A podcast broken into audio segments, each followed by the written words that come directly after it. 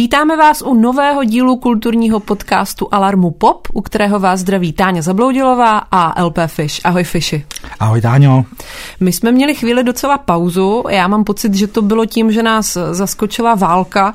Naše poslední epizody byly natáčené někdy v únoru. Můžete si je samozřejmě pustit. Byl to díl s Luciou Kajánkovou a Alenou Millerovou, tvůrkyněmi webseriálu T B H nebo T B H, který najdete na webu České televize. Ještě předtím jsme nahrávali s Karlem Veselým o českém rapu. To taky můžete dost snadno najít na našem Soundcloudu. No a dnes se pustíme do tématu souvisejícího s válkou.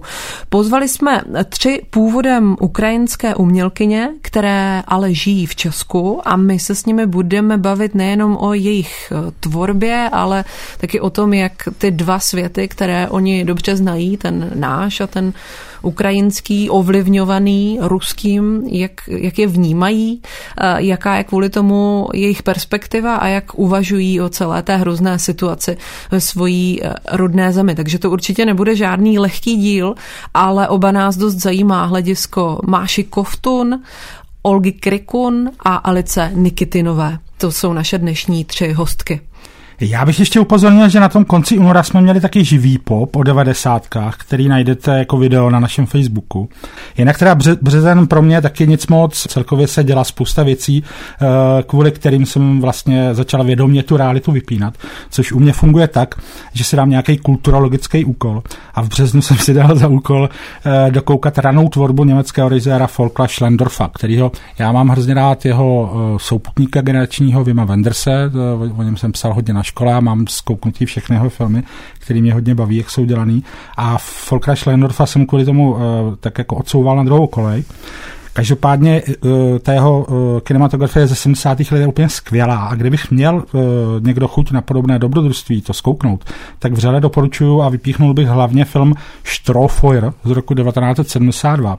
Jehož anglická podoba názvu Free Woman víc naznačuje, že jde o jeden z prvních programově feministických filmů a podle mě je skvělý na něj kouknout a porovnat si ho se současným populárním filmem Nejhorší člověk na světě od Joachima Triera, protože pak podle mě hrozně dobře vyjde najevo, jak je nejhorší Nejhorší člověk na světě vlastně velmi plytký a konvenční film, který o realitě moc nevypovídá, i když se tváří jinak.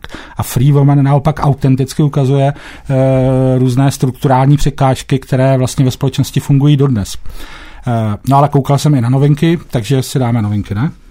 No, Fiši, vidíš, to je vlastně vtipný, protože já jsem tady v před vlastně minulým nebo předminulým díle Nejhoršího člověka na světě vlastně docela hypovala. Právě, já jsem to dělal schválně, jestli si to všimneš. Já jsem si myslela, že právě jsem ne, to ale... nevěděl, že jsi ne, to ještě ne, ne, neviděl. Ne. Já nejenom, že jsem věděl tohle, ale ještě vím, že, že ho docela na Alarmu vyhejtil pěkně Martin, Martin Schreier. Schreier. Ano, takže doporučuji ten text, text od něj. No ale, abych to nějak obhájila, jo, tak já jsem ho, protože ty to srovnáváš s filmem Free Woman, který teda já neznám, to ale... Dej, uh, fakt, fakt, já jsem z toho byl hrozně překvapený z toho filmu. Já jsem to vnímala jako film o nějakém druhu mileniálky, který se stalo něco trochu, co se stalo pár jako ženám okolo mě v tomhletom věku. Takový to jako přimykání se k různým věcem, neustálý jako zkoušení, měnění stylu, vlastně hledání identity v každou chvíli v něčem jiném, co teda souvisí ještě jako s volbou partnera, každou chvíli jako jinýho.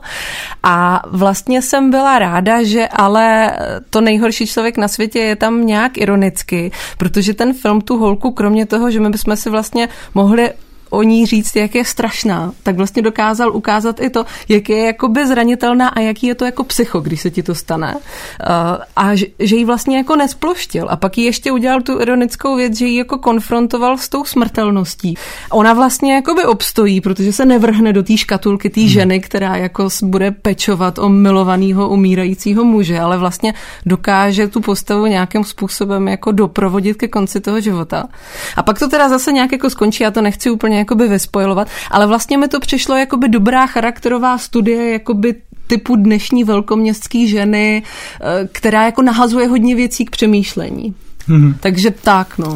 No, já tomu asi jako chápu, jak to myslíš, jo, takže jsem s tím asi v pohodě. Pro mě, pro mě to jako, ale tam chyběl nějaký společenský background a ta situace a všechny ty situace v těch filmech mě přišly vlastně natolik umělý, že, že nějak nevypovídali jakoby o době nebo o, o, o, o celkovým vnímání tady tohle z toho problému. Když ta, ta Free Woman, to, to taky není žádná jako složitá kláda, je, je to normální příběhový film, jednoduchý, ale hrozně z toho lezou takové věci, že ti přijde neuvěřitelný, že, že to funguje i v roce dva tisíce dvacet dva a přitom je to jako padesát let starý ten film, hmm, jo. Hmm. Což mi přijde jako úplná pecka, jo. No, nebo, já se, nebo vlastně já se podívám na Free Woman. Jo. A pak možná řeknu, že to byla blbost. Ten no, okay, okay, to určitě ještě dáme tady. Tak jo, pojďme na ty novinky.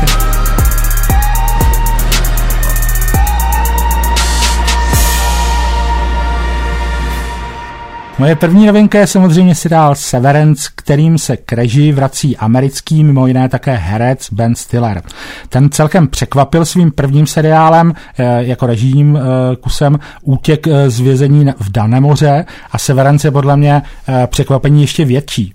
Nejde tentokrát o rekonstrukci nějaké skutečné události, ale o dystopickou sci-fi, skoro až existenciální horor, s velkým bubákem a tím je v tomto případě zaměstnání, respektive čas, který odevzdáváme svému zaměstnavateli výměnou za výplatu. Ten e, příběh vlastně není vůbec originální, ale ta jeho neori, ne, neoriginalita je natolik rozsáhlá, že čerpá jak od klasiků literatury e, odcizenosti, jako byl Kafka, tak třeba z moderních věcí, jak je tvorba Alexe Garlanda, hlavně e, v seriálu Devs, který mě to hodně jakoby, m, pocitově připomínalo. Ale e, já Alexe Garlanda nesnáším, takže bych rád e, podotknul, že e, ten Ben Stiller se s tím vyrovnává podle mě mnohem líp. A mm, nejenom on, ten seriál má taky skvělý casting, po dlouhé době jsem schopný o něčem říct, že to byl herecký koncert, protože třeba co tam předvádí Christopher Walken, když balí Johna Tortura. A naopak je podle mě naprosto neuvěřitelný. A třeba představitel hlavní role Adam Scott, který doteď hrál hlavně v nějakých romantických komediích, tady podává... Ve jako... feel-good seriálech, no, no ale no, jako tady, jinde, no. no, no. Úplně někde jinde, ale tady je prostě úplně typán, že tam sedí úplně skvěle a podává tam životní výkon. No a protože nechci přezr- prozradit ten hlavní vtip, o kterém Severance je, tak bych ještě zmínil jakoby uchovatnej estetický styl, který Severance má, který je postavený na bílé barvě a na linkách a přímkách. A tím je velmi jakoby dobře zapamatovatelný a člověk jako v každý, do každého toho dílu hrozně hezky vklouzne, jo, protože to má takový jakoby svůj svět. No a Severance pro mě vedle Yellow Jackets zatím nejlepším seriálem tohoto roku. Severance rozhodně. Já si tady ještě zpromuju vlastní recenzi, která je samozřejmě jo, jo. na webu Alarmu. A tam píše Táňa pravdu. Jako vždycky. A já k tomu asi doplním jenom to, že jako nedá se to neříct, je to prostě o zaměstnanecké vzpouře, no a mě hrozně baví, že jako někdo jako Ben Stiller, kterýho si pamatuju jako Zoolendra nebo Zo- Zohana, točí takovýhle jako vlastně těžký, ale zároveň i vtipný seriály, který nějak čerpají jako z té šablony workplace komedy a, a navíc na to koukáme ve stejnou dobu, kdy v Amazonu založili odbory, ve stejnou dobu, kdy se v Americe mluví o, o jako hromadném podávání výpovědí. Třeba v listopadu loňského roku v Americe podalo výpověď čtyři a půl milionu lidí. Jo, nebo pak je tam jakoby, samozřejmě další fenomén, kdy lidi se nechtějí vracet do kanceláří po covidu a tak dál. A Vox má o tom docela uh, dobrý text, který vlastně zhrnuje a je to taky rozcestník textovej a právě píše Severance není sci-fi a není to ani alternativní realita. Hmm, hmm. Můj další, nebo moje první dnešní novinka je britský seriál This is going to hurt, který odvysílala B B C, bohužel zatím není na žádné streamovací služby u nás, ale to se snad změní. Hraje v něm Ben Whishaw, docela známý herec, i z Bondovek třeba, kde hraje nerdího Q, i když já jsem ho v pubertě milovala za takovou divnou teenagerskou love story smutnou Můj bratr Tom, kterou dávali hodně na Dvojce. Dneska je mu přes čtyřicet a tenhle seriál je natočený podle memoáru britského doktora, porodníka Adama Kay. A taky má Ben Whishaw dneska ten luxus, že nemusí hrát heteráka, ale hraje geje, kterým je, což je fajn. A Ben Whishaw v tomhletom seriálu pracuje na pohotovosti v britské státní nemocnici a věnuje se především rizikovým porodům, to znamená, že každou chvíli dělá nějaký císařský řez a snaží se zachraňovat rodičky nebo ženy, které sem přišly s nějakou gynekologickou katastrofou. Já musím říct, že už první díl, ve kterém pomůže několika ženám porodit, jednu stážistku zaučit, jednu sestru bránit před rasistickou pacientkou, i když ta sestra o to za stolik nestojí. bolí a sám se snaží hlavně neusnout a všechen ten pracovní nápor na poddimenzovaném oddělení zvládnout, což se pak snaží vlastně dělat i během druhé směny, na kterou ho zavolají v noci neplánovaně. Tak mě to tak rychle vtáhlo, bavilo a na závěr vyděsilo, že už si dlouho nepamatuju seriál, který má tak skvělý nástup. On je navíc stejně dobrý celou dobu a strašně citlivě dokáže uh, ukázat, jaké to je pracovat v nemocnici, kde všichni padají na držku. Dokáže ukázat, že je to fakt otázka života a smrti. To, jestli tam pracují doktoři, kteří už tři dny nespali a nezvládají svůj život. A kromě toho, jak funguje ta pohodovost, pohotovost, kde Adam Kay pracuje, vás vezme seriál v jedné epizodě i na soukromou luxusní kliniku a ukáže se docela zajímavý kontrast. Celá tahle analýza britského zdravotnictví je páteří příběhu té postavy, která kromě homofobie svých rodičů a okolí se potýká taky s vlastním velikářstvím, občasnou neschopností empatie. Celou dobu se mu hroutí jeho klíčový vztah a vůbec schopnost být nějak upřímný sám k sobě. Takže je to super, prostě je to jeden z nejlepších dalších letošních seriálů, nějak se nám to tady koupí v popu. A ještě P S K, navíc je tam oproti knížce ještě postava začínající doktorky a ta její linka reflektuje duševní zdraví přetížených doktorů. Nebudu spoilovat, ale je to skvělé doplnění toho seriálového světa, aby nebyl jenom o doktoru Adamovi.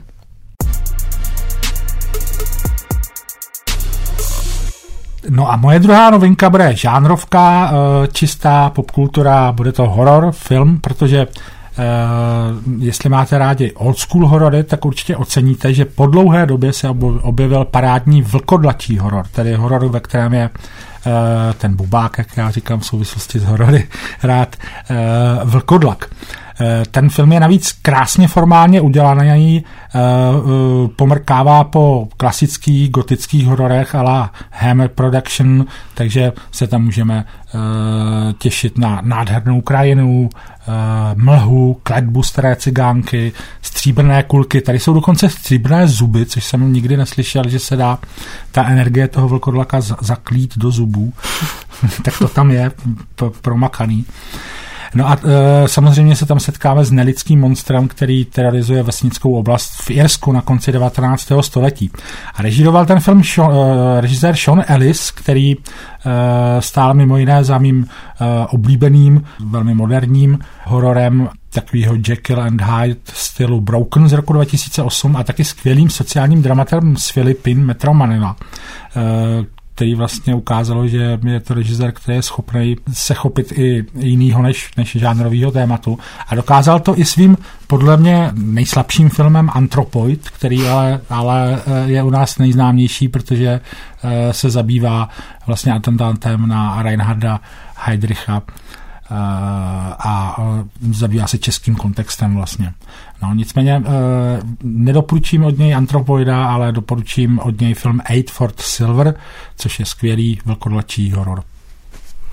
Moje druhá novinka je podcast s názvem American Hostage, což je spíš rozhlasová hra na pokračování, takže takový ten drama podcast. Hlavní roli v něm hraje John Hamm z Mad Menů, takže Don Draper, a najdete ho docela snadno zadarmo na internetu, stačí předhodit název Google. Co mě přitáhlo k tomuhle podcastu, je, že je to podle skutečné absolutně crazy události z roku devatenáct set sedmdesát sedm. Jde vlastně o takový americký, jako hodně americký a zvláštním způsobem starosvětský a zároveň aktuálně působící příběh.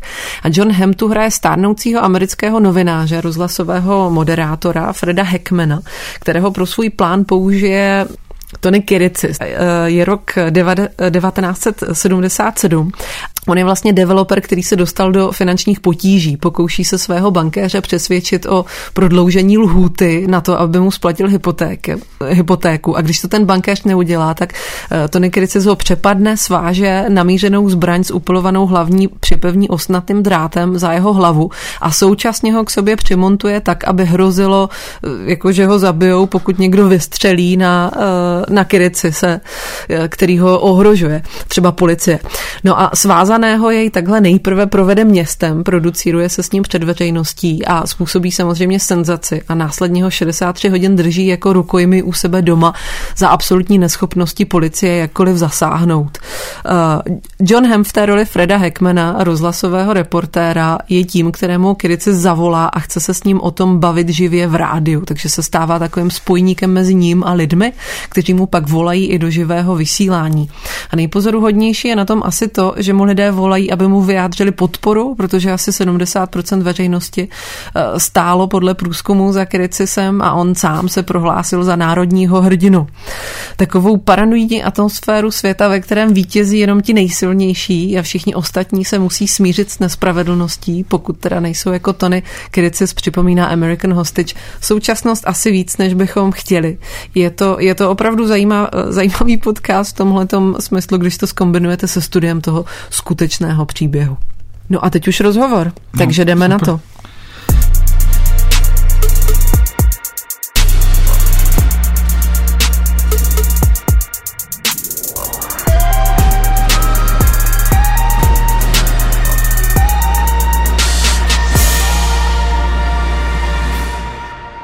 Vítáme dnes už u nás v popu, jak už jsme říkali na začátku, tři umělkyně, dalo by se říct tři malířky, ale nejenom malířky, které působí v Česku a, a to dlouhodobě, dlouhodobě tu žijí, ale původem jsou z Ukrajiny. Je to Máša Kovtun, Olga Krykun a Alice Nikitinová. Ahoj, dobrý den všem. Ahoj. Ahoj. Krásný den. Máša Kovtun a Olga Krykun jsou, dá se říct, jedna generace. Obě se narodily v první polovině devadesátých let a mají za sebou i spolupráci. Obě se věnují malbě, videu, objektu a jejich kombinování. Olga je letošní finalistkou ceny Jindřicha Chalupeckého, takže vlastně zároveň laureátkou, protože v posledních několika letech finalisté nesoutěží, což je princip, který my s Fishem máme moc rádi. Alice Nikitinová je malířka, která v Česku také vystudovala, studovala malbu na AVU a také byla finalistkou ceny Jindřicha Chalupeckého, a to už v roce dva tisíce deset. V současnosti se kromě malby věnuje výuce na střední škole a taky ilustrování, konkrétně ilustrování leporel pro děti. No a my se dneska budeme bavit nejenom o jejich tvorbě, ale taky životních příbězích, které vedly z Ukrajiny do Česka a jejich náhledu na to, o čem je v souvislosti s válkou důležité mluvit.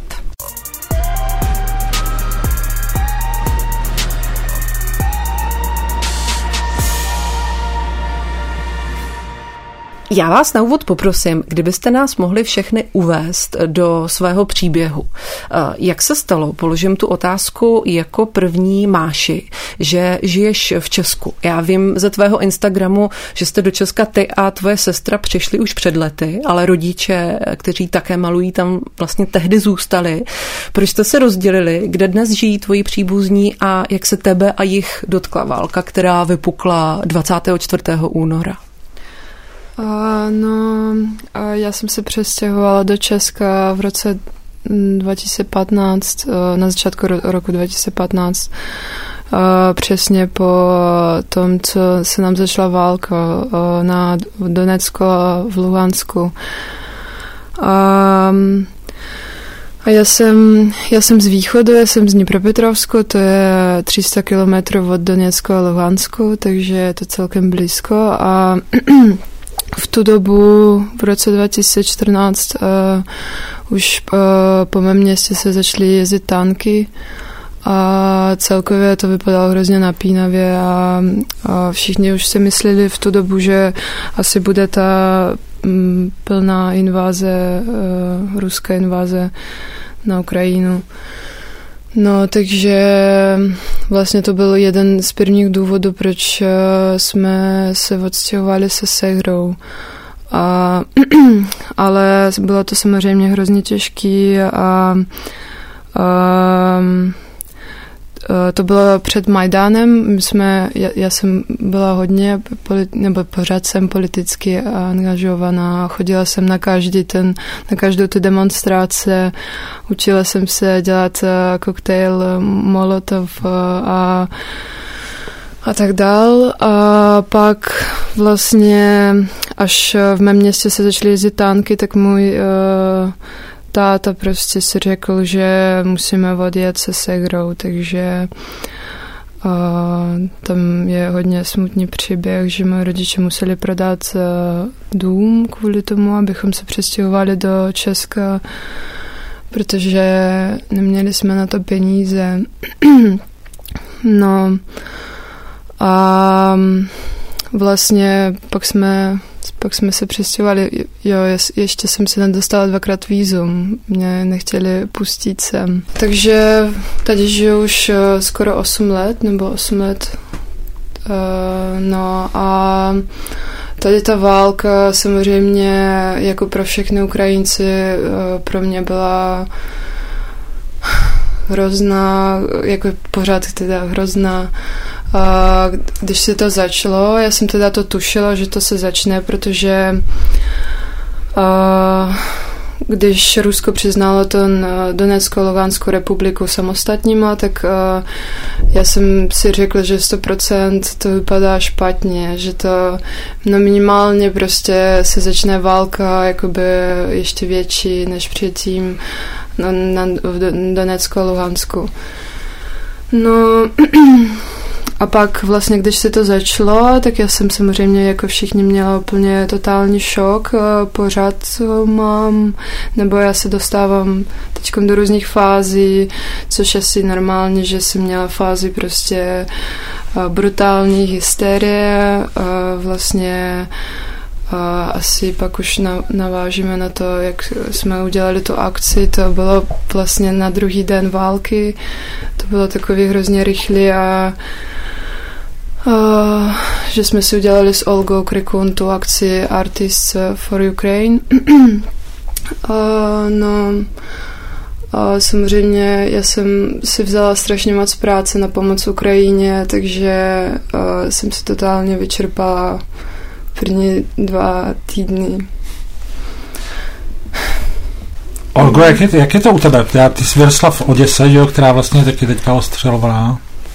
Jo, jo, já jsem uh, vystudovala základku v Oděse uh, devět tříd a pak jsem se přestěhovala do Česka, to bylo ještě v roce dva tisíce deset a šla jsem tady na střední a přestěhovala jsem se i spolu s rodiče, které už během vlády Janukovyče, což bylo ještě tak tři až čtyři roky před Majdanem, nebo tři roky před Majdanem, čtyři před invazi. Už to bylo fakt hrozný, prostě za Janukovyče situace se razantně zhoršila. Předtím ta situace byla pozitivní, že se všechno vlastně vylepšovalo. I během vlády Jušenko se všechno vylepšovalo a tak. No a prostě chtěli dát, dát lepší budoucnost pro mě, tak jsem zkusila přijímačky, rodiče prostě vybírali, kam bychom se tak mohli přestěhovat. Tak se rozhodli pro Česko z nějakých praktických prostě důvodů. Tak jsem se dostala na tu střední a přestěhovali jsme se prostě spolu. A, a zůstali nám tam nějaký příbuzní, babičky a tak. A všichni jsou v Oděse.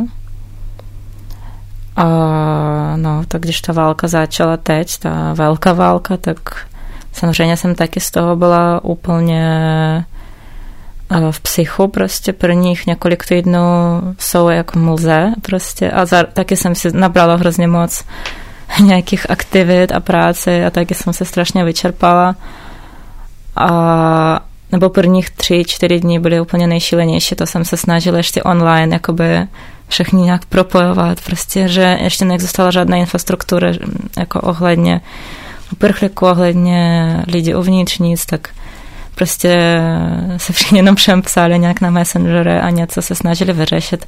Byl šílený chaos. Teď je to už vlastně systém, organismus, už, už je to nějaká válka, co už prostě nějak funguje vlastně. Už je to asi i jednodušší, bych řekla, než to bylo předtím. Mm-hmm. I kromě toho se obě snažíte vlastně působit nějak informačně na svém Instagramu. Jo, že jo, určitě, tak to, to, tohle to docela přeháníme, jako, že no, už... Jako to je nutnost, myslím si, protože minimálně to je kvůli tomu, že všichni víme, jak dobře funguje média a jak dobře funguje jako v dnešní době vál, jako um, zprávy o válce nebo nějaké tragédie, že to vždycky vyprší a samozřejmě my jsme to věděli, ale víme, musíme se s tím smířit, ale pořád musíme to sdílet. Já teda to sdílím hodně i ze svého osobního jako pohledu, protože myslím si, že to funguje nejlíp. No. No a já zase sdílím hodně různý informace, prostě asi, nevím, devadesát procent tam není jakoby můj obsah, ale jenom tady ten obsah. A už je to dva měsíce v kuse a vlastně ani jsem neztratila moc sledujících, takže je to asi v pohodě. A lidi na to i koukají dokonce, na ty instastory, co tam pořádávám. Alice, a co vy? Vy jste chodila na střední ještě na Ukrajinu, že jo? A pak jste se přihlásila sem a jak, jak, jak jste cítila třeba se jako Ukrajinka, která přijela do Česka tehdy? Já jsem ze smíšené rodiny, že vlastně moje mama je Češka, ale rodiče žili v Kyjevě. A chodila jsem tam na střední uměleckou školu a můj učitel ze střední školy byl hodně kritický k Kyjevské akademii, mm. takže že je to jako, takový jako akademický jakoby, ve smyslu jakoby hodně jakoby taková konzervativní a rutinérská jakoby tradice a vlastně nějakým způsobem jsem si říkala, že to zkusím v Praze. Měla jsem babičku v Čechách, takže jsem už měla nějaký zázemí i vlastně jsem ji znala jazyk. I když trošku v takový ty zastaralý babičkovský formě. Ale nicméně se to tak nějak nabízelo a i jsem byla zvědavá, co se děje ve světě, protože to bylo To byl vlastně rok devadesát osm, když jsem přijela jakoby do Prahy a to bylo ještě v době, kdy nebyl tak rozšířený internet a ty vlastně veškeré informace byly jakoby vzácnější. Takže jsem, jsem byla jakoby hodně zvědavá jakoby na tu evropskou uměleckou školu a byl to tehdy skutečně kulturní šok pro mě v tu dobu. Mm-hmm. Ta umělecká škola jakoby hodně tradiční byla a myslím, že se to ani nezměnilo nejspíš. Mm-hmm. Myslím, že až ke konci posledním roce akademie teprve se to tak začalo nějak sedat, nebo že jsem se tady nějak zadaptovala. A pak jsem tedy zůstala po akademii. A už byste o sobě řekla, že jste Češka? No to je právě strašně těžký, protože... To je strašně dlouho, dvacet čtyři let, že jo? Je to, já jsem, ano, už jsem vlastně překročila půlku, větší půlku života jsem už prožila tady. Jo. Nicméně, jak jsme se bavili s jedním kamarádem, který je v podobné situaci, tak jsme se shodli na tom, že člověk se cítí doma ve vlaku mezi těma dvěma zeměma. Protože vlastně, když přijedu na Ukrajinu, tak taky cítím, že tam už úplně nezapadám, protože se mi změnily některé zvyky a podobně. A tady taky si myslím, že se nedá úplně jakoby asimilovat, že je to taková rozkročená situace, že je člověk každou nohou někde jinde. Jo, tak. Já jsem Slováka, taky to cítím jako s těma Čechama problematicky, jako v srdci. A máš rád vlaky. A mám rád vlaky, ano. To bude tak. Tím asi.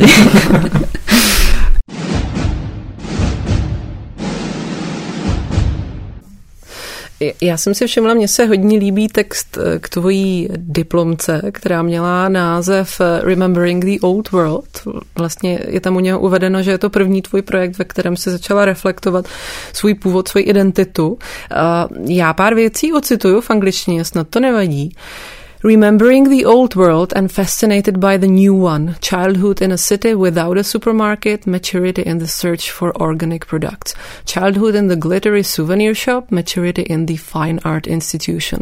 Childhood under the order of authority, maturity in the power of personal will. Childhood in the new naive capitalism, maturity in the old crumbling one. Jak se vlastně do toho tvého uvažování o dvou světech, světa, ze kterého jsi a světa, ve kterém ses usadila, jak se tam vlomila uh, ta válka? Já jsem si třeba vždycky válku spojovala právě se starým světem. Že mě to překvapilo, že ještě je taková možnost, že válka bude tak blízko. No v tomhle projektu, uh, jak tam mám ten starý a nový svět, tak to je starý a nový svět uh, dvakrát, že jedenkrát to je časově, to, co bylo dřív a to, co je teď. A druhé, druhá rovina, to je tak jako by geografie, že, co se, že jsem se jako přestěhovala.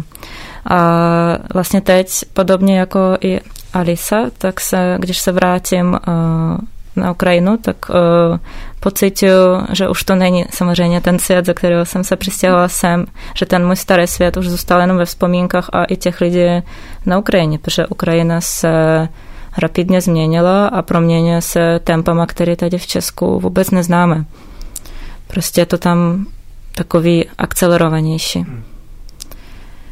Uh, Co, co ještě tam byla otázka? Ta otázka vlastně směřovala na to, jak člověku, který vlastně se snaží tu svoji identitu najít mezi těmi dvěma světy, tak když se do toho potom naboří ta válka, jo, jo, jo. Ono je to možná jako moc rychlý, že to člověk ještě nemá zpracovaný, ale jestli se to dá nějakým způsobem popsat. A, no naboření ty války do těch dvou identit, a, nebo do těch hledání vlastně ty jedné, kterou mám, jako já si nemyslím, že nějak něco porušila, nebo jako mně to přijde vlastně organicky s tím, co se děje, protože ta válka se stala už před osmi lety, není to až tak nový. Vlastně tehdy to bylo pro mě asi víc šokující než teď. Teď to spíš bylo neuvěřitelně smutný. Jako ten, teď ten šok byl jiného typu než předtím. Mm-hmm. Teď to nebylo překvapení.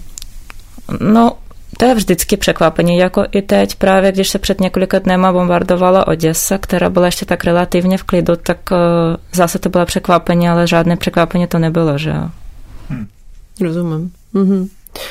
Mášo, ty studuješ malbu u Jiřího Černického a Michala Novotného, jestli to říkám dobře, na Umprumce, a nevěnuješ se jenom malbě, je toho víc, a to, že jsi musela opustit Ukrajinu, to téma domova, smutku, nostalgie, to jsou asi témata, která se v té tvojí tvorbě hodně objevují. Je to tak? Pro mě téma domova byla vždycky vlastně hlavním motivem a metaforou ztráty intimity, bezpečí ve světě založeném na nekonečním toku zastarávajícím nyní. Ve světě vlastně nebývaly mobility, kdy lidi jsou nuceni opouštět svoje domové kvůli válce nebo ekologické krize. V dnešní době ten domov už se dostává úplně do jiného do jiného stup, stupňu, nebo jak se tomu říká, že prostě v určité války. A jelikož já jsem imigrantka, která žije v Česku už osm let, tak vlastně osm let každý rok musím řešit vízum a i procházet vlastně každý rok tím šíleným stresem skrz sbírání dokumenty a tak dál, protože já mám studentský vízum. Vlastně, když se cítím v Česku jako doma, tak ten úřad mě každý rok připomíná, že já jsem cizinka tady, že to není můj domov. No a vlastně, co se týče Ukrajiny, tak jak tam už dlouho nežiju, Um, a jak jsem říkala, že naši rodiče prodali ten dom, uh, který byl um, brutální bolestí pro naši rodinu a ztrátou. Takže vlastně ten domov skutečně nemám. A celý, uh, celou dobu, vlastně celou dobu, co žiju v Česku, tak uh, jsem... Um, v hledání toho bezpečí a, a pocitu bezpečí a intimity, kterou jsem ztrátila před osmi lety a kterou pořád nemůžu najít tady v Česku. A což ten pocit bezpečí v dnešní době, v dnešní situaci kvůli válce už není možný vůbec. Prostě neexistuje a i tady v té bakalářce jsem řešila tady to téma, jsem tam uh, udělala, nebo hodně pracuji s písničkama uh, svýma a hodně pracuji vizuálně a dělala jsem video o tom a vlastně to je takový uh, stálý, uh, stále hledání své identity. A taky to hrozně vlastně, uh, já jsem to pochopila i v té válce, že to hodně souvisí s tím, uh, s tou ukrajinskou identitou, protože já vlastně celý život mluvím rusky a uh, moje babička je z Ruska, a táta se narodil v Rusku, ale celý život žil v, na Ukrajině a vlastně to je taky, uh, co se teď jako hodně důležitá téma pro Ukrajince, protože A tady tu ukrajinskou identitu Rusko vlastně století prostě se snažilo vykořenit. Když se podíváme na historii, jak za času Stalina třeba se chovali k Ukrajincům, kterých deportovali do Ruska, třeba krymský Tatáry, že oni vlastně deportovali do Sibiře, přinutili začít prostě tam pracovat, mluvit rusky, a to se děje i teď prostě, takže to je taky jako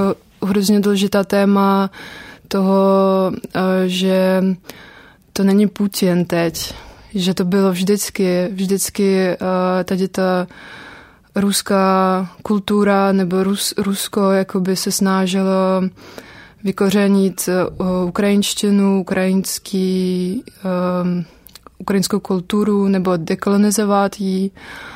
Podle mě Rusové by měli to taky uvědomit, že nebo přijat tu kolektivní uh, uh, zodpovědnost za to, co se děje nejenom teď, nejenom tady v té válce, ale léta, nejenom na Ukrajině, ale i v Bělorusku a ve všem jakoby po, postsovětském prostranství. Jsme se vlastně bavili s Alicí před začátkem nahrávání, že se možná odehrál taky ten efekt, že když Ukrajina vlastně vždycky byla do určité míry kulturně trochu rozdělená právě tím ruským vlivem na část, která ten ruský vliv víc akceptovala, a na tu část, která se vlastně, která vzdorovala tomu ruskému vlivu, tak jsme se vlastně bavili o tom, že je tam znatel, že je tam znatelná nějaká větší jednota. Je to tak, nebo jak nad tím uvažujete, nebo jaké, jaké informace vlastně o tomhletom, jaké k vám vlastně doputovaly? Tak oni ty informace jsou dost různý, nebo je, protože každý člověk jako z jiné pozice to vnímá jinak. Ale já teda říkám, že jsem tam nebyla sedm let, ale takhle, co, co vnímám skrz e, sociální sítě a média, tak mám pocit, že prostě s těma prvníma raketama, e, jakoby, m, jakoby, které dopadly, takže ty lidi, lidi kteří byli jakoby spíš jako prorusky nakloněni, že, že se jako otočili a že vlastně teď jakoby... M, lidi jakoby bojují dohromady, jakoby i ty jakoby části, co se víc identifikují s ruskou kulturou, i ty, co se identifikují spíš tou ukrajinskou. Ale to určitý napětí si myslím, tam bude ještě trvat chvilku jakoby uvnitř, a si myslím, že by bylo do, jakoby, že by prospělo nějaké to jakoby sjednocení, ale to je jako hodně komplikovaná otázka. Mm-hmm. Alice, ty působíš na české umělecké scéně vlastně poměrně dlouho a, a ta tvoje tvorba se různě proměňovala. Asi i tvoje pocity z toho, co znamená být malíř. V jednom rozhovoru se vlastně vyjadřovala frustraci z nějaké odtrženosti uměleckého světa od toho jako běžného světa, a malovala si, si dřív taky dělníky, každodenní běžné předměty, marginálie. Já tam čtu nějaký zájem o běžný svět kolem sebe, taky zájem o možnosti malby směrem ke všem lidem.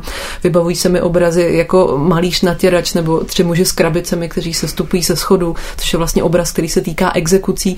Je tam toho hrozně moc, o čem bychom se mohli bavit. Já se teď chci vlastně ještě zeptat v souvislosti s tím, jak se tady bavíme o těch dvou světech nebo těch různých vlivech a identitách. Ty si před pár lety vystup, vystavovala se Žanou Kadyrovou v Platu na popud Marka Pokorného. To je vlastně taky nějaká iniciativa s tím smyslem vlastně vystavovat ukrajinské umělce.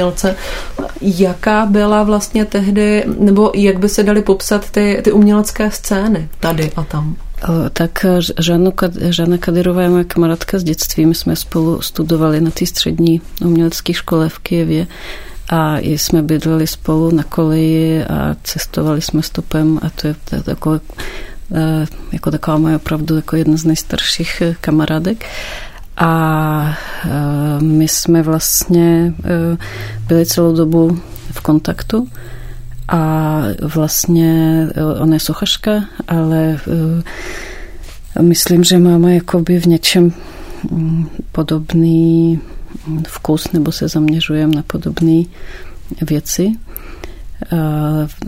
přesně ve smyslu vyhledávání takových jakoby objektů všedních, který vlastně mají za sebou další významy, který, i, i, i když nejsou vidět jako na první pohled. A, a Žána vlastně od, od mládí byla hodně jako takovou výraznou osobností a právě, že byla, jako už na střední škole bylo vidět, že je talentovaná sochařka, ale vlastně byla z horších rodinných poměrů a nedostala se na akademii, že v té době vlastně tam jako to nebylo úplně možné pro takový lidi, a, ale ona si z toho nic nedělala, žila takovým tím bohemským životem a někdo si všimnul nějaký kurátor jejich věcí a po, po, pozval ji do, do, na výstavu a vlastně postupně se z ní stala nejvýznamnější uh, ukrajinská umělkyně, která vlastně, myslím, že na posledním bienále byla dokonce jediným člověkem z východní Evropy, kdo byl vlastně na, na, na bienále, myslím, mimo, mimo ty nacionální paviljony.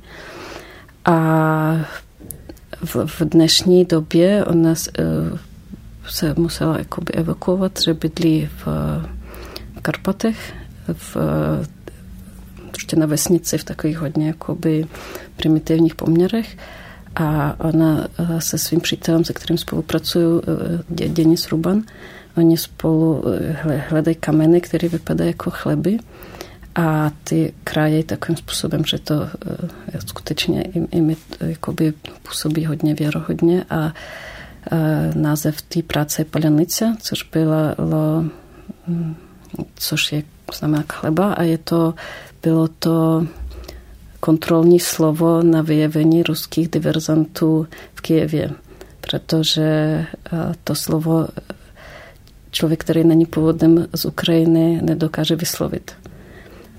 A je to, je tam v tom i taková pěkná symbolika. A Žána vlastně díky svému úspěchu ty sochy jako prodává do, do Evropy a, pod, a za ty peníze podporuje lidi na frontě. Protože spousta našich kamarádů právě z té střední školy jsou teď na frontě. Já se také dozvídám s každým dnem, kdo, je, kdo ještě z těch tehdy mladých kluků, který si pamatuju jako bohemu, prostě sochaře a malíře, tak teď vlastně jsou na frontě a všem chybí vybavení základní.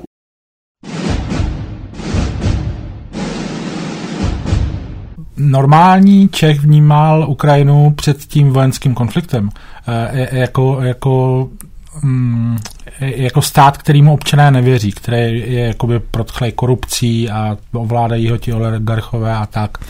Jak je možný, že vlastně takovýhle stát e, najednou e, občané takým způsobem brání, e, jakým se děje? Jo? Proč vlastně za něj bojujou? No, já, já jsem přemýšlela nad tím, jak jsem jednou slyšela v jednom rozhovoru, kde jakoby ruský analytici, kteří ne, jako byli proti válce, ale nicméně to, oni se zmínili, že Ukrajinci přece nebudou bojovat za Zelenského. A mě to tehdy jakoby trklo, protože jsem začala tím přemýšlet, že si myslím, že Ukrajinci se vlastně nikdy úplně nestotožňovali se svojí vládou a že nebojují za konkrétní politiky, ale bojují za nějakou svoji ideu. A zase se obrátím k vzpomínkami z devadesátých let, kdy vlastně ten stát jako takový nefungoval úplně, ale lidi dokázali jakoby přežít I, i, i v situaci, kdy nedostávali výplaty třeba z tři měsíce a podobně, díky nějaký vlastní iniciativě, díky nějaký vynalézavosti, díky nějaký vzájemné pomoci a podobně. A mám pocit, že lidi, jakože lidi na Ukrajině jsou zvyklí se na stát úplně nespoléhat a úplně se s ním nestotožňovat. A že určitě ne, v téhle situaci většina lidí nebojuje kvůli své vládě, ale kvůli své zemi a kvůli svému snu o, o, o Ukrajině, jak by, jak by chtěli vidět. No, já si myslím, ještě to je taky problém toho, že všichni, to naši kamarádka Daria Lukjanenko říkala, že i profesor, nevím který, ale říkal jí, že víte, co je dobrý na tom, že teďka je válka na Ukrajině. Tím, že konečně víme, že Rusko a Ukrajina není stejný národ. Protože nás všichni vnímali prostě jako stejný národ, prostě. A hlavně já třeba mluvím rusky, Olga taky asi a Alice taky. No, já myslím, myslím, že spousta negativního vnímání Ukrajiny v zahraničí je taky nějakým produktem ruské propagandy, která funguje už mnoho let. Vlastně téměř celou dobu, co žiju v Česku, prostě vnímám nárůst práci agentů nebo agentů propagandy, nebo úplně všude přes veškeré sociální sítě, novináře na prostě různě.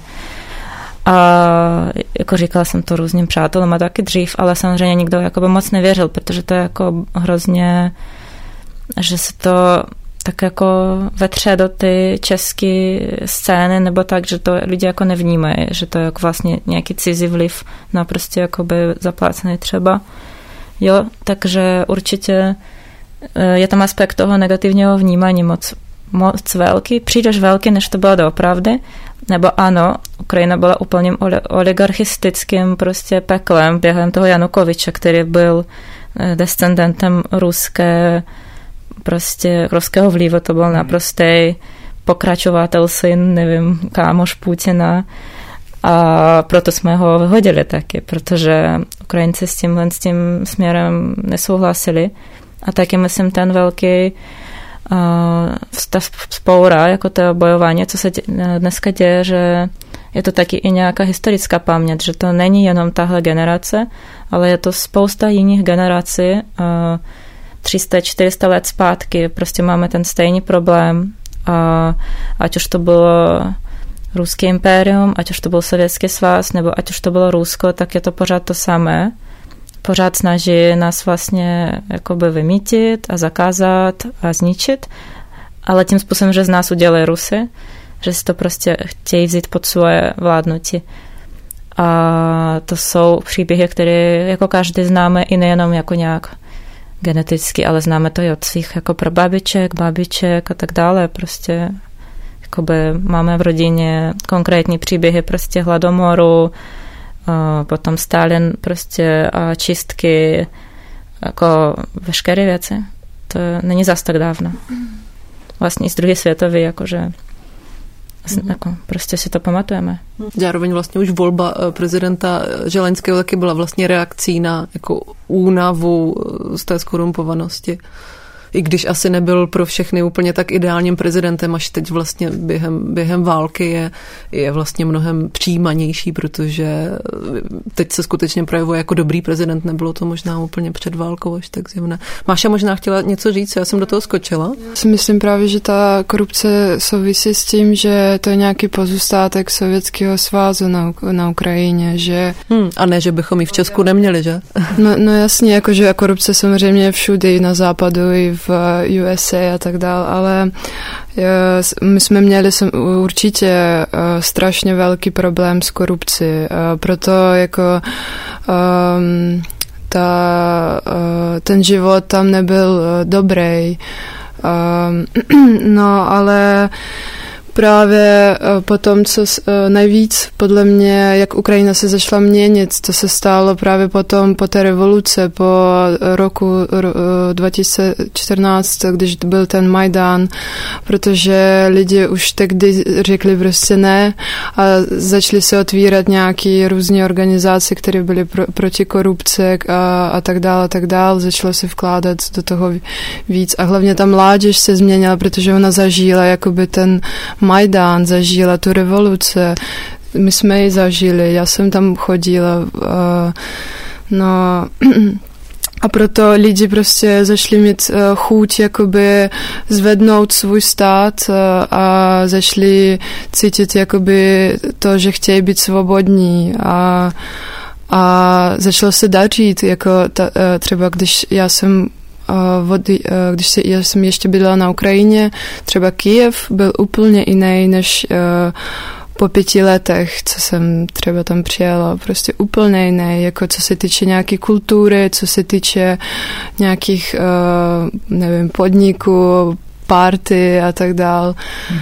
což je super a myslím si, že to je Uh, přesně co vadilo, vadí Rusku, že... Protože hnedka vlastně začala ta válka, že jo? Protože mě taky jedna z věcí, která mě zaujala, že většina lidí v Česku má dojem, že ta válka začala dvacátého čtvrtého února dva tisíce dvacet dva, jo? Ale, ale vy jste vlastně všichni tři říkali uh, ten začátek války v roce dva tisíce čtrnáct, kdy tam došlo k tomu Krymu a uh, těm vyhlášení těch separatistických republik.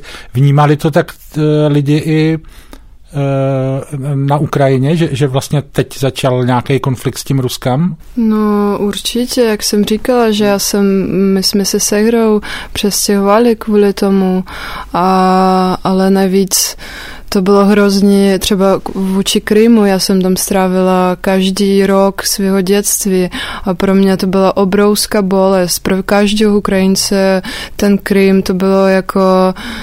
Já nevím, kdyby u vás dali pryč Moravu, nevím, anebo Šumavu, nebo já nevím, prostě kam. No a ten Donetsk taky, prostě já, já tam mám, jsem měla tam spoustu kamarádů, kteří se pak přestěhovali do Dnipropetrovsku právě. No, všichni jsme to vnímali jako něco hrozného, ale si myslím, že po tom Majdanu možná tehdy ne, nebylo tolik sil, jako to nějak řešit a nevím. Ale určitě to řešil každý Ukrajinec, určitě to, určitě to nebylo tak, jak prostě je to v ruské propagandě, ve které se říká, kde jste byli osm let zpět, to vůbec tak není.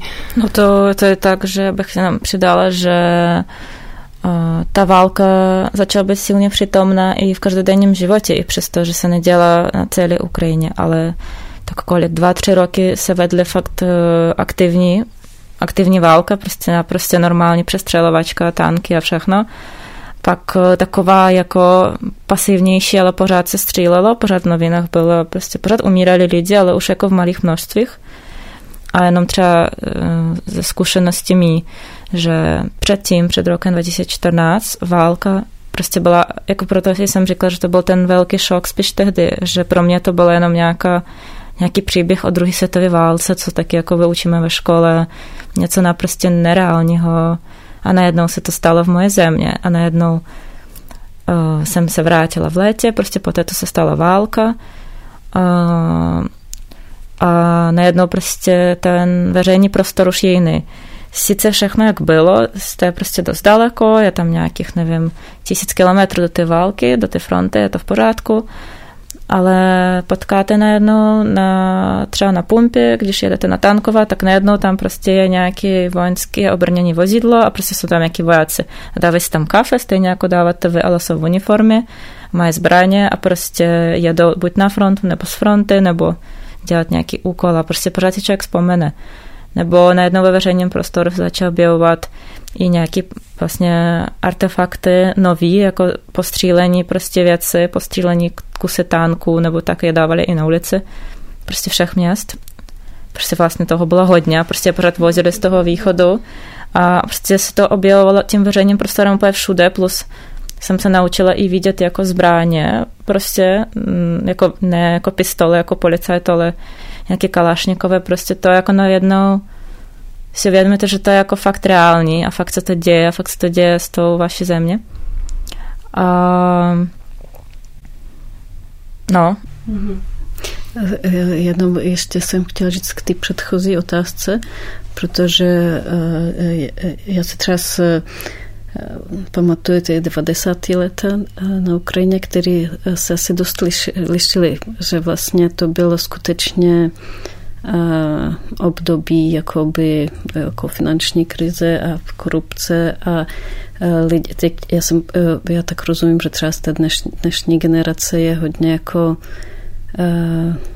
politizovaná a má jakoby, jakoby nějaké jasnější postoje. A já si pamatuju třeba, když jsem byla teenager, tak vlastně To bylo období, kdy lidi jakoby ničemu nevěřili a nevěřili politikům vůbec. A říkalo se, že všichni, že se měnili volby, všichni, všichni kradou. A jenom z takových vzpomínek, že jako teenager jsem byl na nějakým rockovým koncertě a teď tam vždycky mezi písničkama přišel ten vedoucí a říkal, pojďte všichni volit a, a všichni ho posivkovali a prostě posílal pryč a to mladé, jako na naší generaci, to jako by v tu dobu fungovala taková jako skepse vůči úplně všem politikům. A nikdo nikomu vlastně nevěřil a vlastně k volbám vůbec nikdo nechodil. Jako nebo strašně malý procento. A pak ještě k té válečné situaci. Já jsem teda naposledy byla na Ukrajině v roce dva tisíce patnáct a pamatuju si, že v Kyjevě vypadal, ten život vypadal jako běžně víceméně, že lidi pořád sbírali na ulici, hráli na kytarách, vypadalo to jako taková pohoda, ale třeba paradoxně na západní Ukrajině, když jsem projížděla těma vesnicema, tak všude byly jakoby hroby a všude byly cítit, že jsem pochopila, že nejvíc posílali kluky z, těch, z toho západu na ten východ. A pak zase na východě v Melitopolu tam bylo zase cítit, bylo tam vidět jako vojáci a, a i celková jakoby nějaká krize a prostě ty tři kusy působilo úplně jako tři různé země, kde a bylo cítit, že ta válka se jakoby nejvíc dotkla té periferie, že, ten, to, že to velké město jakoby žilo jak, jakoby, jakoby nic jakoby dál, ale takový ty jakoby periferní mm, města byly, jako, tam bylo víc cítit ty, ty mm, příznaky, že se někde něco děje. Čeští umělci mají vlastně často takový luxus si myslet, že můžou dělat apolitické umění, nebo oni možná v nějakém smyslu se o to určitě někdo i snaží, ale přijde mi, že vlastně u vás to nejde ani, nebo ono to, já si vlastně dlouhodobě myslím, že to nejde nikomu, ale u vás je to víc vidět, že to, že to nejde. Jak vy nad tím přemýšlíte, nebo jak se s tím dá vlastně, jak se nad tím dá uvažovat? Já jsem vlastně taky byla spíše v tom táboru toho apolitického umění. Nebo možná i pořád jsem vizuálně, co dělám, dá se říct, je apolitický, ale samozřejmě tím, kdo jsem, tak to už je automaticky politicky. A teď uh, jsem vůči tomu fakt hodně citlivá právě, do jakého kontextu se dávám, a co kde je vystaveno, jak je to popsané. Ale jako je to takový taky hrozně složitá otázka, protože na jednu stranu umění má moc měnit svět, na druhou stranu umění nemůže změnit uh, jakoby spoustu věcí, nebo prostě byla hromada výstav na nějaký um, sociopolitický téma, že se mi zdalo to úplně zbytečně, že vlastně uh, na ty výstavy téměř nikdo nechodil, chodili na ně jenom ty lidi, kteří to téma už znají, mm-hmm. takže tím pádem nikdo nebyl ničeho poučený, nikdo jako nic nevěděl, se nedozvěděl a vizuálně to taky nevypadalo zase tak dobře.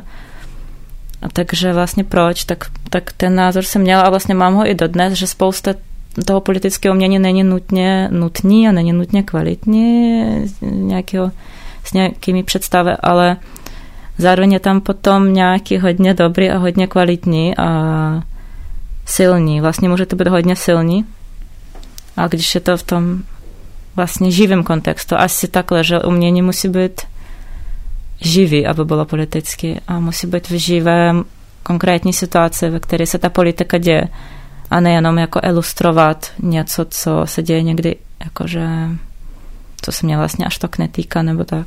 No. Já nevím, jak teďkom se vyvíne jako uh, osobně moje umění, ale uh, určitě um, já si myslím, že je zapotřebí třeba hodně říkat uh, o tom, o co, co, co je Ukrajina, co je ruský, ruský imperialismus, uh, proč uh, vlastně, uh, nebo co, co je dekolonizace ukrajinského umění, ukrajinské kultury a tak dál. A teďko zrovna s Olgou a ještě s další holkou, s Dariou Lukianenko, pracujeme nad projektama, které budou dál, budeme vystavovat třeba v, v tom Plato Ostrava. A, a, takže já si myslím, že určitě asi jako teďko je to důležitý určitě, protože jak jsme si všichni všimli, nejenom Češi, určitě Západ, Evropa, pořád to nechápe, pořád nechápe, kdo jsme, nebo proč, to, proč jsme takhle proti tomu, proti Rusku, nebo proč, proč ta válka začala a tak dál. Mně to přijde, že i umění Alice Nikitinové, i když se třeba nevztahovalo k válce, tak mně vlastně přijde politické taky. Uh, já jsem, jako, dá, dá se to tak číst, já si myslím, že spíš se dají uh, vysledovat jako nějaký sympatie, nebo jak to, uh, jako v tom výběru těch námětů a podobně. A já jsem uh, taky teď na dnešní moment se o umění opravdu těžko mluví, protože já jsem já obdivuji právě, když lidi dokážou jako rychle zareagovat, protože pro mě ten první měsíc nebo tak, já jsem byla jenom jak, jako že jakoby snažila jsem se pomáhat jakoby praktickýma věcma, ale, ale na umění jsem vlastně nemohla nějak ani pomyslet a ani vlastně si představit, co, jak, jak může umění jakoby na tu situaci reagovat, protože vlastně ty zprávy v médiích, fotografie, všechno je natolik emočně jakoby silnější než, než vlastně nějaký obrázek nebo výslov, nevím, ale nechci, nechci to zatracovat a jakoby vážím si, když jako lidi dokážou na to jakoby nějak reagovat. Já prozatím jakoby nenašla způsob, jak se dá pokračovat, jak se dá dělat umění v téhle situaci. Protože teď je ta realita opravdu jakoby natolik intenzivnější než jakýkoliv způsob vyjádření, co si zvolíme, že asi to bude chvilku trvat, než se člověk jakoby táhnout jakoby tím uměním. K tomu já třeba taky za celou dobu, co je válka, jsem jedno, možná nakreslila jednou kresbu a A taky, jakoby, co se týče jakoby, umění samotného, co jsem dělala předtím, tak taky teď vůbec nedokážu uh, se vrátit k normálnímu životu, protože ten normální život už není. A, a, a, ale co se týče jakoby, našich projektů, tak to je spíš uh, takový textový videa a, a spíš jakoby, uh, informa, informační videa, který prostě doprovození nějakým, um, nějakou estetikou naší, nebo hudbou. Takže... Jo. Já bych taky zareagovala, že třeba za mě uh, taky vlastně asi měsíc a půl jsem neudělala prostě ani čárku, že to nešlo, jak říkáš, a si ani představit, co vlastně, co jakoby mám říct, nebo jak se dá vyjádřit. Ale zároveň jsem sledovala přes internet, ale i vlastně i přes média, že někteří umělci zareagovali vlastně i hned, že už na druhý den, na první den pomalu udělali nějaké třeba obrázky klidně prostě z něčeho, co sehnali, prostě nějaká á čtyřka a nějaká křída nebo cokoliv úplně. A vlastně to byly tak jako silní obrázky, které nějakým způsobem i a, popisovali to, co se děje, podobně jako fotky z Buči prostě, ale jiným jazykem. Takže tohle to musím taky nějakým způsobem důležitě zaznamenávat i skrz to umění, ten svůj emoční stav, nebo to, co se jako cítíme. Jo, a tak mě to tak, taky nainspirovalo, že vlastně za měsíc a půl, ale částečně tohle, ale i částečně to, že jsem už měla pracovní povinnosti, tak vlastně už jsem to třeba taky rozjela a začala jsem něco prostě dělat i jako svoje umění. Čeště k tomu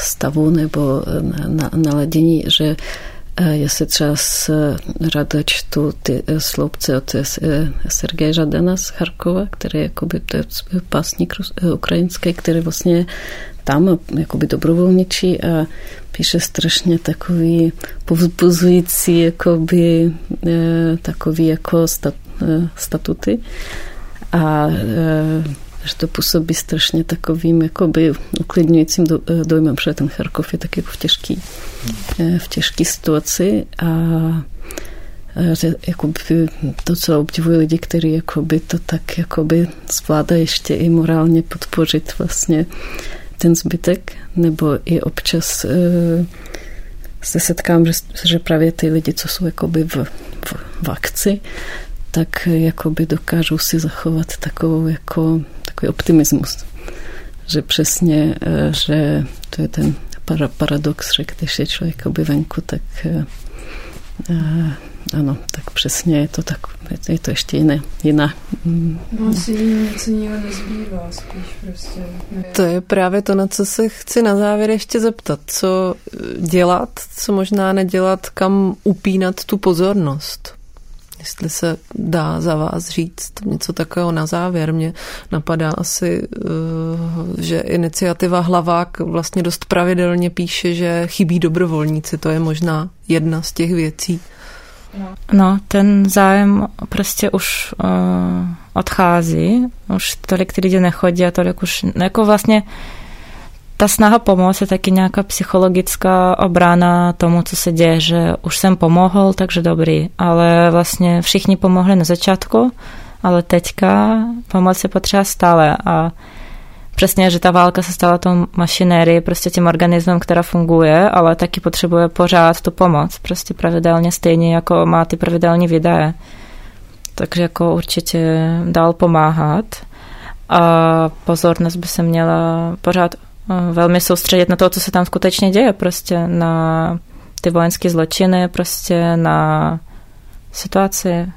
No, to jsem říkala na začátku, že to je uh, prostě taková klasická situace, že, že prostě to vypršelo, ten zájem vypršelo.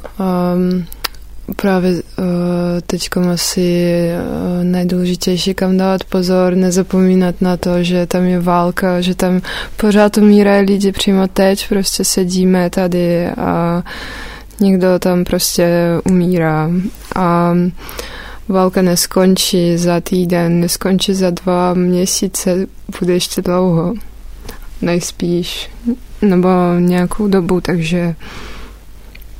Um, Takže musíme pořád asi, nebo naši, naši práce tady jako Ukrajin, Ukrajinců v Čechách, pořád o tom připomínat. Jo, je taky důležité, aby lidi hodně apelovali na ty vlády, aby se prostě posílala těžká zbraň, aby se posílaly tanky, protivzdušná obrana, takže to je přesně to, co vlastně udrže tu válku od Evropy, že, že to je prostě ta zeď, kde umírá spousta lidí, ale my potřebujeme prostě ty prostředky nejenom finanční, ale i normálně zbraňový. A stop uh, uh, plyn ruský. Ano, a prosíme netopit ruským plynem. To by bylo super. No, já bych chtěla přidat k tomu, co říkala Olga o těch zbráních, že Uh, vlastně uh, nejvíc, co mě přivedlo do šoku, uh, to ten uh, pacifismus, ten evropský pacifismus v Česku, v naší bublině, že my jsme měli situaci, když jsme s Olgou dělali tady tu uh, benefiční akci, uh, tak uh, jeden umělec uh, nám napsal pak zprávu, že chce vzít svoje práce zpět, a jelikož dozvěděl, že my uh, sbíráme nebo uh, vybíráme peníze uh, na podporu uh, ukrajinské armády nebo přímo prostě v pomoc Ukrajině, což mě to přivedlo úplně do totálního šoku, protože uh, bohužel uh, v dnešní době pacifismus je to privilegie, uh, ale ne pro Ukrajince, ne pro Ukrajinu, protože Je, jsou tam spousta lidí, kteří se musí nějak chránit, jsou prostě civilní lidi, kteří třeba dělají dobrovolníky a potřebují neprostřelné vesty a helmy. Spousta mých bývalých spolužáků ze střední školy nikdy v životě neměli zbraň a nikdy v životě ani nevěděli, že budou mít, a teďkom jsou na frontě a taky jakoby potřebují pořád jakoby ty vesty a tak dál. A takže prostě bych to chtěla předat jakoby tady všem lidem, vašim posluchačem a lidem, kterých já znám, že pacifismus je to privilegie a nesmíme na to zapomínat. A i když se podíváte prostě na nějaký ty videa z okupovaných měst jako Cherson a tak dál, tak tam prostě lidi na začátku vycházeli s ukrajinskýma vlajkama a prostě vstávali takhle bez zbraně před tankama a... a ty ruský vojáci stříleli prostě do vzduchu a vždycky jakoby tady te, uh, položení zbraně nebo nějaké smíření s tím skončilo agresivním útokem na, na Ukrajinci. A nejenom teď, ale vždycky prostě. Myslím, že v dnešní době je jasný, že ta válka ještě asi bude nějakou chvilku trvat. Takže my vlastně můžeme, jakoby máme čas na to se informovat. A,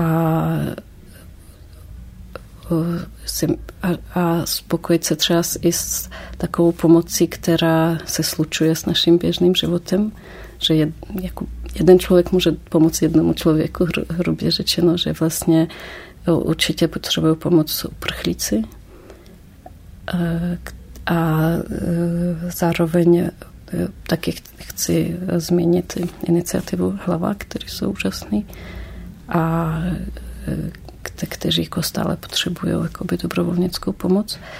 A co se týče finanční pomoci nebo materiálový, tak chci ještě zopakovat, že skutečně velký, na Ukrajině velký nedostatek tedy těch ochranných prostředků a pro lidi na frontě.